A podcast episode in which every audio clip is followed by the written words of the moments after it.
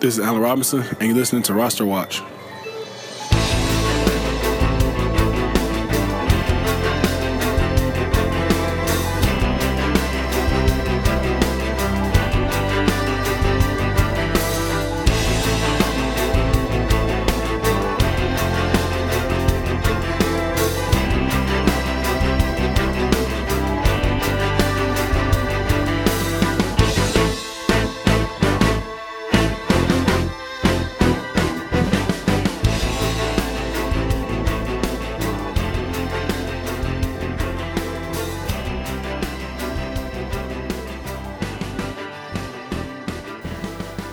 Ladies and gentlemen, Roster Watch Nation, welcome back to the epic Roster Watch podcast brought to you by Roster Watch dot com. My name is Alex Dunlap here, of course, with Byron Lambert, and we're back. We took a, we took Monday off for Memorial Day. Hope all you guys... Um, Hope all you guys, I, you know, everybody on Twitter is all pissed off because Trump said happy Memorial Day. I, I guess you're not supposed to say that. Or you're not supposed to say, hope you enjoy your Memorial Day. I don't know what to say, but I hope that uh, whatever you were looking to, uh, looking for on Memorial Day uh, came to fruition, and certainly um, hope you kept the lives that were lost by the people who so valiantly have fought for our country over the years at the forefront of your minds as you did enjoy that day. So it, it, might I get in trouble for saying that, Byron? What do you think? A real sad state of existence when we're... I just Nit, don't fucking know. Nitpicking these uh, kind of things, man. Yeah, so here with Byron Lambert, uh, we got a couple things to get to here, but first a quick reminder that the Best Ball Cheat Sheet is available at roster watch dot com. It's updated to version seven point one. Also, the Dynasty Draft Cheat Sheet, uh, the Rookie Draft Cheat Sheet, also available at RosterWatch. At some point during the next two weeks, we will go live with the P P R version of the Redraft Cheat Sheet. So it's an exciting time at RosterWatch. We'll be rolling out some new things over the course of the summer. Getting ready, as usual, to beat the fuck out of everybody as far as uh, our drafts uh, for the redraft season, and the time to start practicing is now, and best ball is a great way to do that. So go to roster watch dot com. Big, big news for Roster Watch Nation is hitting the wire right now that Golden Sun, Allen Robinson, returning to the practice field in short order, coming off the A C L, hitting practice for the first time in O T As up there in Chicago with the Bears. Coming off that week one A C L tear, looks like he's going to be more than ready to rock and roll uh, and what should be very close to one hundred percent health for, it looks like, even training camp. Of course, we will be at Bears training camp. But, guys, the Allen Robinson narrative is one that we have been all over this entire offseason. We broke the news that he was going to be let go in Jacksonville. We were in that locker room just last August getting sick with Allen Robinson, who was poised for a monster breakout uh, last year, only to be derailed, much like Keenan Allen the last two years where we've been at Chargers training camp. We've been making this comparison for a long time. There's a lot of parallels, a lot of similarities there, and we saw what Keenan Allen did in our fantasy leagues down the stretch last year. It's time to start getting prepared in a Matt Nagy offense where Anthony Miller has been rookie stud and supreme being Anthony Miller has been moved a to go- the, a true golden son, a true golden has, has son has been moved to the slot, opening up all the big high-value targets on the outside to an Allen Robinson with only a little pipsqueak Taylor Gabriel opposite the field of him. I, Alex, just, this this is just huge news, and to this point, you've got to say that Allen Robinson is one of those guys in best ball that's had a, a, a fairly enticing uh, A D P. Uh, I would expect that to start to uh, rise here.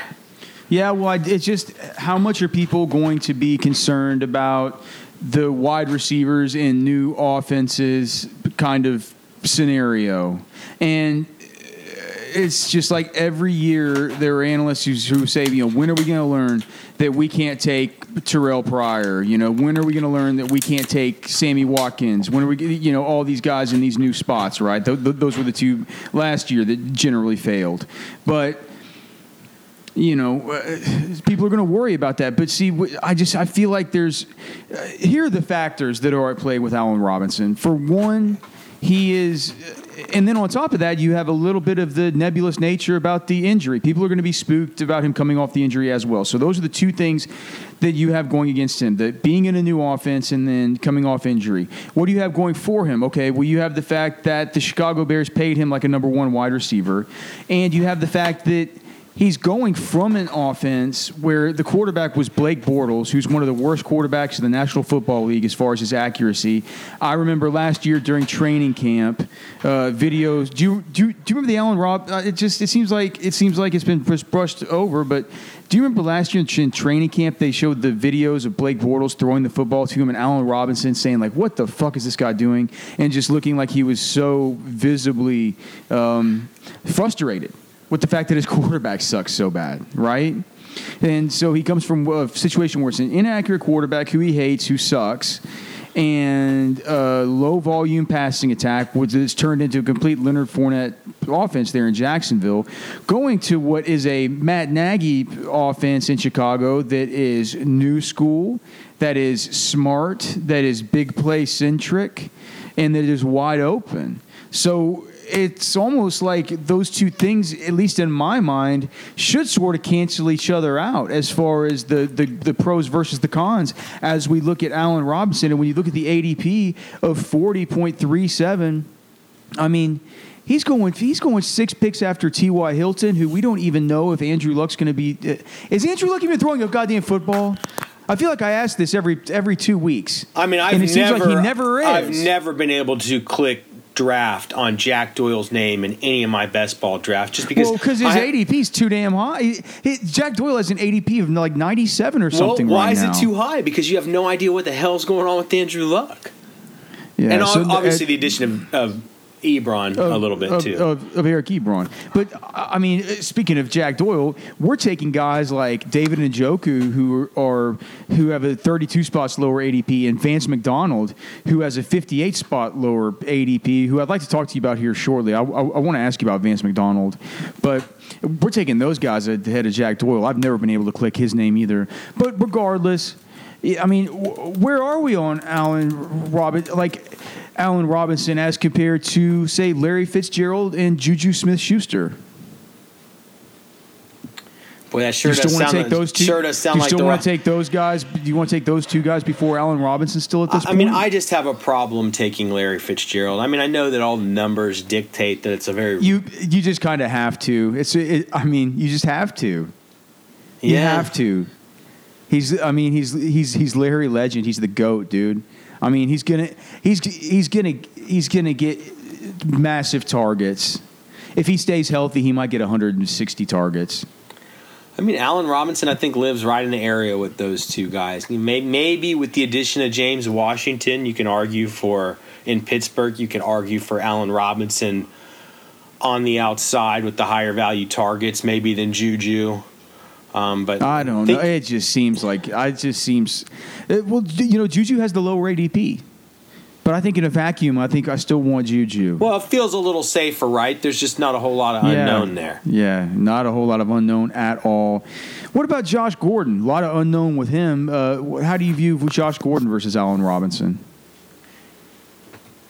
I mean, I feel like Allen Robinson.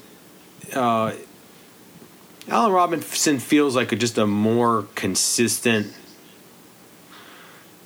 probably like he'll be a more consistent play, more reliable maybe on a weekly basis. But, I mean, you have this group just perfect. I mean, Josh Gordon, um, I mean, an absolute freak with, you know, just a different set of question marks. I mean, a bigger he's a bigger freak than Allen Robinson. And there's no, I don't need to spend time. Everybody knows that that listens to this podcast. Um, yeah.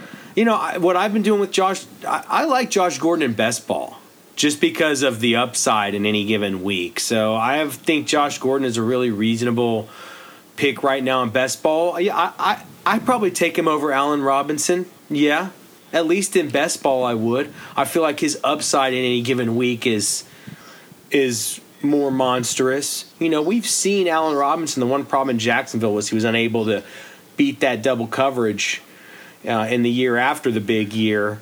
And, uh, you know, I think they got some guys that can maybe pull double coverage away from Allen Robinson, but that's not totally clear. at this point. So I guess I'd have to go Josh Gordon. I mean, I think the quarterback situation is probably a little better in Chicago, and the offensive s- scheme is better in Chicago, but, you know, maybe there's a little more chemistry that already exists with Josh Gordon there in Cleveland. So close call, but I'd probably take Gordon. Cross-positionally, Allen Robinson or Ronald Jones? Boy, this thing is real dialed in, man. That's the all right. So that's fine as long as you think it's dialed in, and that's a tough decision. Then, if you're faced with it, um, if you're faced with it, it's it sounds like you know it sounds like you're on board with that being a decision that our members would have I to mean, face. I mean, Ronald Jones. I don't. Both of those guys. I hesitate to say either of those guys could win you your league. I don't. I made the parallel to Keenan Allen earlier. I'm not sure Allen Robinson has quite that upside in this situation, but and Ronald Jones might have a little more propensity to win you your league than Allen Robinson. But I, I think for the most part, that's those two guys reconcile really well, man. So, yeah, that's on the best ball cheat sheet available at roster watch dot com. It's a decision you'll be faced with if both of those players are available right there at the, uh, you know, fourth, fourth-ish round. I mean, those are two guys that can be vital instruments in a trip to the playoffs, the fantasy playoffs. People are sleeping so much on fucking Ronald Jones, dude.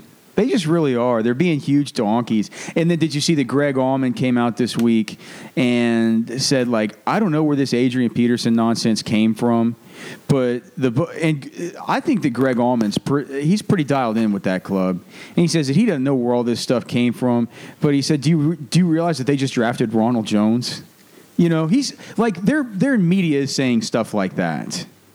You know, so it doesn't sound like there was going to be any Adrian Peterson in Tampa Bay, and uh, some of the local beat guys think that that's ridiculous, namely because of the presence of, of Ronald Jones. So just something to file away. Ronald Jones is being absolutely criminally slept on right now because um, analytics Twitter, which we're definitely part of. I mean, we're t- I, I'm not talking down about people's use of analytics in fantasy football or anything like that. Good, good Lord knows that we use t- tons of analytics and some some proprietary. I mean, it's important, some, but this is a damn boots on the ground operation. We've really, yeah, we've man, really like, put the put the we've. We, I mean, we've put the lockdown on the the scouting element of this industry, of this business. Nobody does it like Roster Watch does. Well, just because we go, because we like to go see everybody. I mean, we, we, it's not that we like to. Well, we do like to, but it's we know it's important to see all these guys, and we know it's important to trust the opinions of those that are, you know, they're on the ground that we've gotten to know during our travels and travails.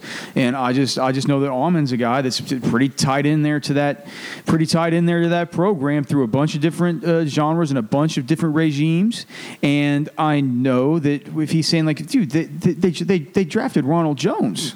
What a, what's this Adrian Peterson talk? To me, that says something. Um, all right, so hey, no uh, no coercion necessary to get this member of Roster Watch Nation fully on the Ronald Jones bandwagon. Hey, what about the Tyler Boyd bandwagon? Because uh, he doesn't even Boyd- have one.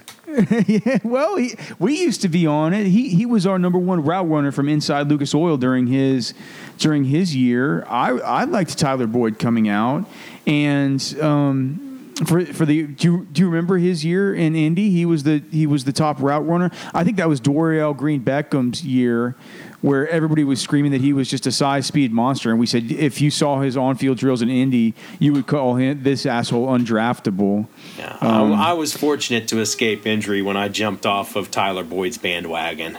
But uh, Bill Bill Bill Lazor says that he's been looking very good in uh, in O T As and that he expects a solid year. Well, that's where he looks good, right? On-field kind of yeah, it's true. touch it's football, true. seven-on-seven yeah. route running drills. That's true. That's true. And that guy needs what? something to fucking talk about so he can get his paycheck for covering the N F L at this time of year. Chris Carson uh, looking beastly in Seattle. If you've seen the photos, it just adds more fuel to the fire of my worries about Rashad Penny and his current A D P in best ball, which has risen to forty-one point six and has completely separated itself from that from those of Ronald Jones and Royce Freeman. And what I view is an inexplicable move upwards. Uh, Ronald Jones' current A D P is fifty-six point three. Royce Freeman's current A D P, fifty-eight point three. Uh, Rashad Penny is going seventeen to, you know, he's going a he's going a round and a half in twelve-team leagues ahead of either of these guys, and he has Chris Carson out there that Pete Carroll has talked about uh, regarding his health, saying that it's probably the biggest positive coming out of O T As that Chris Carson is out there fully healthy. And I just also think that people are forgetting when we talk about Rashad Penny the fact that he's so bad in pass protection, and that they have a guy there in C J Procise who, I mean, we were, we've been begging to have freed forever during the during the, the one stretch of four or five games where he was healthy. And I believe twenty sixteen, we always said that he looked like the Seahawks' answer in the N F C West to David Johnson. You know, so you have that guy that's going to be vying for third down passing work. You have Chris Carson looking beastly. Who knows what fourth running back they're going to keep on the roster there, whether it's, you know, maybe Thomas Rawls or who who knows what else. Well, don't they I say, mean, what uh, do they say, a leopard doesn't change his spots or a tiger doesn't change his stripes? I mean, when do you just arrive at the conclusion that the Seahawks play like five running backs every year, almost just like the Packers do, and just set, and, set your and, damn and, watch to it? And invariably, Pete Carroll is going to is going to drive us mad with it, t- talking up one prospect. You know, it's one week it'll be J D McKissick. He's st- that that'll be the fourth runner that they keep probably. But you know, one week he'll be talking up J D McKissick and how he's looked at practice. The next week it'll be Rashad Penny. We're going to feed that guy. Oh yeah, you should see him out there. And then it'll be Chris Carson. So glad to have him back. Blah blah. Do you remember the lip service he was giving Thomas Rawls at times last year and stuff? Oh and, yeah, and, dude, I was at camp. And, dude, and here's the thing, man. Like that, that offensive line is is is bad, and I'm not going to say that they haven't drafted anybody because they have. But I asked this on Twitter last night. I said, "Name me one one offensive lineman that Tom Cable has come in there and just developed the shit out of to, from his his years in Seattle from twenty eleven to twenty seventeen, and it was goddamn crickets." Like, that offensive line is not going to be any good. And, th- you know, they say, talk about a leopard changing his spots. Like, that's what Pete Carroll wants. Going back to going back to not giving Beast Mode the, the football in the in the Super Bowl. Like, I think that he's kind of gone back there in his mind and said, like, he finally said, like, look, we need to get back to running the goddamn football. Last year we only had four rushing touchdowns. Three of them came from, via Russell Wilson. That was it was the offense was goddamn pathetic. We need to get back to pounding the football, being a power running team, and and, and doing things like we did during the, the the Beast Mode heyday. And it pisses me off to no end whenever the, these coaches are this arrogant to think that you can just come in and install something like that. Because what do we talk about when we talk about a powerful, downhill, hard-nosed run game? It's a culture. It's it is it isn't something you just. It's not a light switch you flip. It's not something you can just bring in a running back and and, and do. It is a culture. It is built over time. It's built through over schemes, and it's built through personnel adapting and adhering to the coaching principles of the of, of the of the coaches on staff over a longitudinal period. You can't just turn it on. It, you, you you need a good defense to have a good downhill run game that you're going to put a lot of uh, focus in. And, and put and a lot of um, and a, a, a lot of your team's interest in, because if you're always in bad game scripts, you can't even run the football. And that defense, last time I checked, has lost a ton of big time playmakers over the course of the last season or two, and is nowhere near what it used to be, uh, to personnel wise, scheme wise, really anything wise. Not even the aura of that defense is the, is the same as it used to be. So I think this idea that we're going to draft Rashad Penny, uh, you know, that's going to symbolize our notion of wanting to get back to a downhill, you know, beastly run game, and we're just going to turn that thing on, because that is not how it works. A, a, a beastly downhill run game is a culture, and if, if if I just think if anybody comes in there and and and. Or if, if anybody comes to the to the, their fantasy drafts thinking that Rashad Penny is just going to be Beast Mode somehow reincarnated, I I just think that they're going to have another thing coming. Yeah, I just I'd plan on it being another Russell Wilson year. I wasn't planning yeah. on that before, but I think this if Brandon Marshall makes the team, I think that you're looking at a pretty similar roster to last year, man. More and more reports coming out of Pittsburgh that Vance McDonald's going to be a, a, a key in that offense. We've always kind of liked him because of uh, his athleticism numbers coming out of Rice. Um, been, I mean, during his time at Rice, he was basically the best player that that school has ever seen.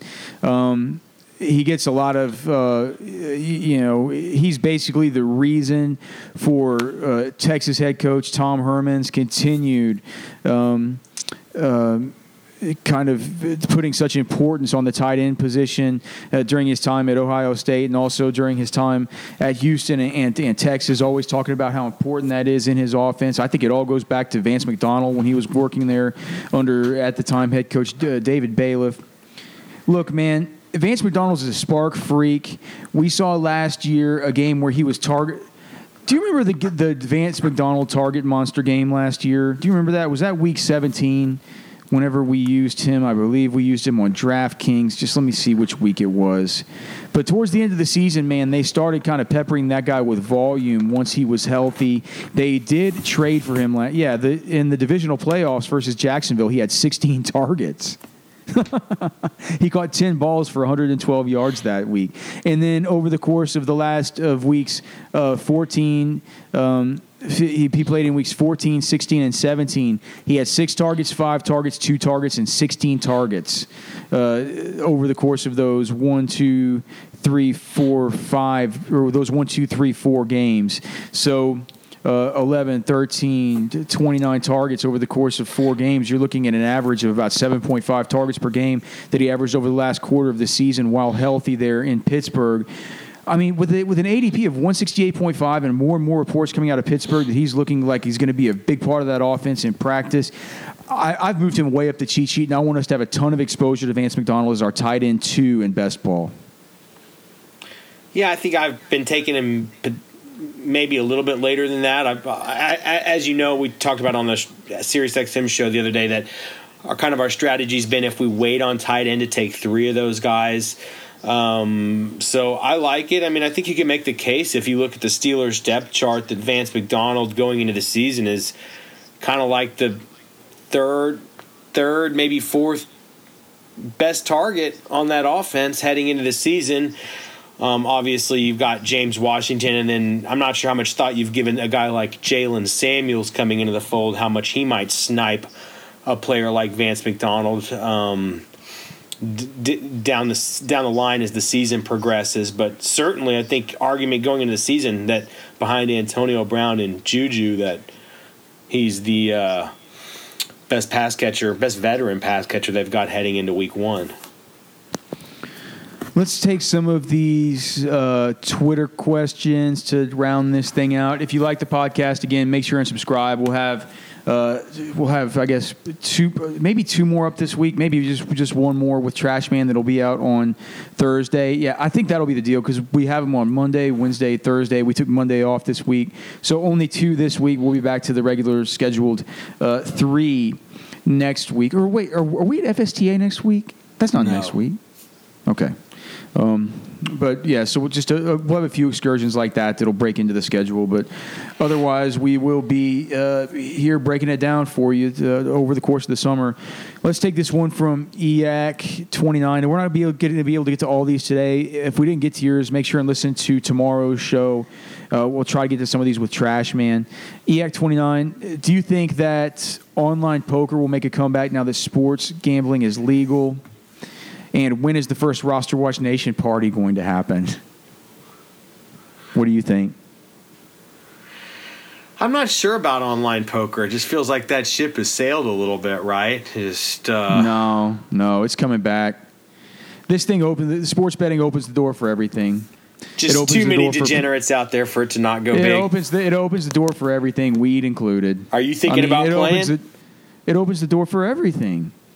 If if online poker was legal again and I knew I could get my payouts and there wasn't going to be a Black Friday or anything, I'd, I'd, I'd play. I wouldn't play with the level of volume that I used to play. You know, I wouldn't have, I wouldn't have multiple tables, you know, open. And I don't know. You know I think you might have a few sit and goes just popped up a couple of screens up in the background, man, while you're doing your work. Yeah, maybe not while I'm doing my work, but yeah, yeah, I would play. And yeah, I would play. Um, I would certainly like it better than, you know, going to these, po- you know, going to these poker rooms. You think you could like it as much Texas. as D F S baseball? I don't. I don't know about that. I love. I, I love M L B D F S. Um, let's see here. Seventeen. This was from Jacob Bridges. Seventeen man best ball elimination. In the middle of an insane Q B run, three point oh two and fifteen Q Bs have gone. Fall in line or go against the grain for value and risk not having nothing for quarterbacks at four point one six. I would say that at this point, if you've had a if you've had a fifteen quarterbacks gone in a seventeen-man best ball elimination league, I would say wait for four point one six. Um, instead of going for one at three point oh two. There's no point in following the herd there to be able to get one of those players. They're, they're quarterbacks in the range of like quarterback, you know, twenty-one, twenty-two, twenty-three going off the board that you are going to be fine with. And nobody, if there's been that kind of run, is going to be taking, t- you know, there's only fifteen gone. You have seventeen men in, in your league. There is nobody that's going to be taking backup quarterbacks after splurging on those quarterbacks that early. So you get you're going to get to the you're going to get to the Derek Carr, Mitchell Trubisky, Tyrod Taylor, Dak Prescott, Alex Smith area, and you'll be able to take one of those guys as your first quarterback. Maybe if you want to, this sounds like it's probably super flex. Maybe if you want to, uh, maybe after four point one six, they're on that turn at five. Get, get get get your pick in at three point oh two, and then at four point one six, take Derek Carr, and then at five point oh two, take Mitchell Trubisky or something like that, and then you'll have everybody swindled. Um, that would be my best suggestion there. Any, anything else, Byron? I think Derek Carr starts to be a little bit of an interesting name on a guy that I'd really cooled on. The more I think about it, the more I'm realizing how much different Raiders training camp could be this year and how important it is that we'll be out there to get that intelligence uh, out, out in Napa for a couple days for you guys. Well, I mean, how how are people just forgetting that? I mean, last year, Derek Carr was a player who on everybody's hot take articles coming into the season, on everybody's like, you know, bold prediction stuff. The in vogue thing to say was um, Derek Carr is going to win the M V P. And and uh, you know, coming into uh, coming into what was that? Coming into year th- two or three? I get it. I get it all mixed up now. Well, I mean, Derek, that was when, he was he came out in fourteen, so fourteen, fifteen, sixteen. That was year four. He was going into coming into his second year with all the coming into what? Uh, hold on, let me look it up. He came in. Uh, he came, when was his year? He came out in fourteen with Bortles and Manziel and Teddy Bridgewater. Okay, so so coming on, but. In that, in uh, what what was the narrative then? The the narrative was that the, well, he got the, the big Raiders, contract. Th- he got, he the, got big the big contract, and they're on the precipice of winning the A F C West. Yeah, and they're gonna and they're gonna take the next step to yeah, that, and they're gonna take the next step to win the A F C West, and Derek Carr is gonna be the M V P. And that was the and that was kind of the narrative. You know, that like people, there were people who legitimately thought that, and you would not have been surprised if that would have happened in twenty seventeen. What happened was the complete opposite of, of what happened. But now that I asked you to here in, in late May of twenty eighteen, it's about to be June. I mean, would it be that surprising if Derek Carr came out and had a top five fantasy year for quarterbacks? I mean, you know, I just got my first exposure to Jordy Nelson in my best ball draft a few hours ago at like eight point one oh. A lot of stuff was really wacky last year, man. Like Om- Omari Cooper didn't, you know, he didn't he didn't practice all all camp. He had the weird nebulous, um, you know, the weird nebulous leg leg thing. There were there were injuries along the offensive line. You know, I mean, I think all, Derek all Carr is going to be pushing to be a top ten fantasy quarterback. So I just, just yeah. So to answer the question, we're going to wait till four point one six. We are going to then. Um, going to then maybe take two because it feels like it's going to be a uh, sorry, reading questions here. Uh, it, feel, it, it feels like it's going to be. Uh, I, it feels like his A D P is over, really kind of overcorrected. You like Derek Carr more be. than Jared Goff? No, I like Jared Goff a little better. Yeah, I'm really. But I'm a little bit lower on Derek Goff than a, a little bit low on Jared Goff than than you yeah, are. Yeah, I'm starting to feel Jared Goff a little bit. Hey, I'll tell you what. The more I think about this potential inaugural roster watch party, I'm starting to think it would have to be around the time that we hit around fifty thousand followers on Twitter. If we get to fifty thousand followers, I'll have the party at my fucking house. We can hang out by the pool and have hot dogs. Not that anybody wants hot dogs. Have you seen this thing where they are? Have you seen this thing these days where they are boiling carrots and then like braising this, grilling them after taking the skin off and then grilling them afterwards, and uh, putting all kinds of other kind of vegan stuff on there? And that was the big thing for Memorial Day, was these vegan carrot dogs. I mean, that sounds like something that you that sounds like something I would find in North Korea or communist fucking Russia or something like that, man. I'll, um, if I ever saw something like that at a backyard barbecue, I would not walk. I would run to get the fuck out of there. And this is coming from somebody that doesn't even eat hot dogs. Here's the thing about vegans. They and if we have any vegan listeners, you know, no offense meant at all. But my my my question is, what is so wrong with What is so wrong with the idea of the of the idea that we our ancestors have lived for millions of years and eons and eons and eons eating the flesh of animals? Well, what's wrong? And, what? and the and the and the only reason that you're here on this earth is because your ancestors were successful at that very skill, hunting and gathering. Why why are vegans so like? Like, I just I don't understand why why anybody would be. I mean, is it just? I don't know. Well, I think I you're the, the point get, you're making. They is get that mad at us for hunting and fishing and stuff like that. And and I the, the, the people vegans should get mad at is the is the is the big factory farmers that do all this horrific shit to the animals. Well, let's just say first we're not talking about all vegans, but I think you're referencing some sect of vegans that's kind of intolerant of what other people do and. What kind of want to beat you over the head with their moralist view. It feels and, like getting beaten over the fucking head to have to look at a hamburger or a hot dog carrot on your Twitter. But what I will say is my brother is is on a quest to have the lowest cholesterol known to mankind. And he's been really telling me a lot that in the there's a lot there's plenty of research that shows in the in the cultures and civilizations around the world that are that basically don't consume any animal protein, those cultures are in completely and entirely free of heart disease. They've never heard of it, never seen it, doesn't exist without the consumption of animal protein, and that there have been successful and thriving uh, cultures that have been uh, more or less meatless from that perspective. To me, the thing that doesn't make any Di- sense di- diametrically and completely oppositely and most cockamamely opposed to to it flies in the fucking face of all kinds of peer-reviewed valid research that's being done here in America. Your brother's a fucking kook. Uh, I, I, it, I, it, just, it isn't. It, it, it, that is I just not true. I would love to watch you two have it out because he would come very, very prepared, and he is an attorney. He's tough to argue with. Always has. I'm sure, I'm, always, I'm sure, always has, I'm sure it's tough to argue with. I tell him to get. I, t- I tell him to. T- I tell him to take his fucking hot dog carrot and sh- and, and and stick it where the stick stick it where you know what. Oh, he's. I told him you are what you eat, and he's turned into a bean sprout and a couple of raw almonds over the years, man. All right, so we will just end it on that. We'll get to more of your questions on the next episode of the podcast. Uh, please, as always, make sure and subscribe. Make sure and rate, review. We do look at that stuff, and if you guys aren't rating and reviewing the podcast, we're not going to continue doing them with the same volume. So with that said, for Byron Lambert, for the Trash Man, for the Robot Genius, and for all of Roster Watch Nation. My name is Alex Dunlap. This has been the Roster Watch Podcast, brought to you by roster watch dot com. We will see you next time.